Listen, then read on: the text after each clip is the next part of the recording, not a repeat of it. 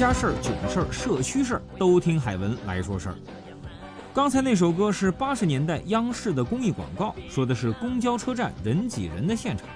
而在今年闵行两会咨询会现场，有人大代表面对面向闵行区长赵柱平反映，闵行夜门诊也是人挤人。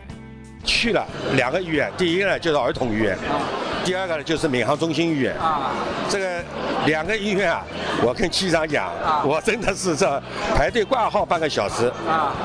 半个小时以后去就诊，就诊以后开出化验单，排队要一个小时，一个小时以后呢再去就诊，就诊完开完药以后再去排队付付费，又是一个小时，那么就两个半小时，然后再去抓药，抓药又要半个小时，三个小时，三个小时。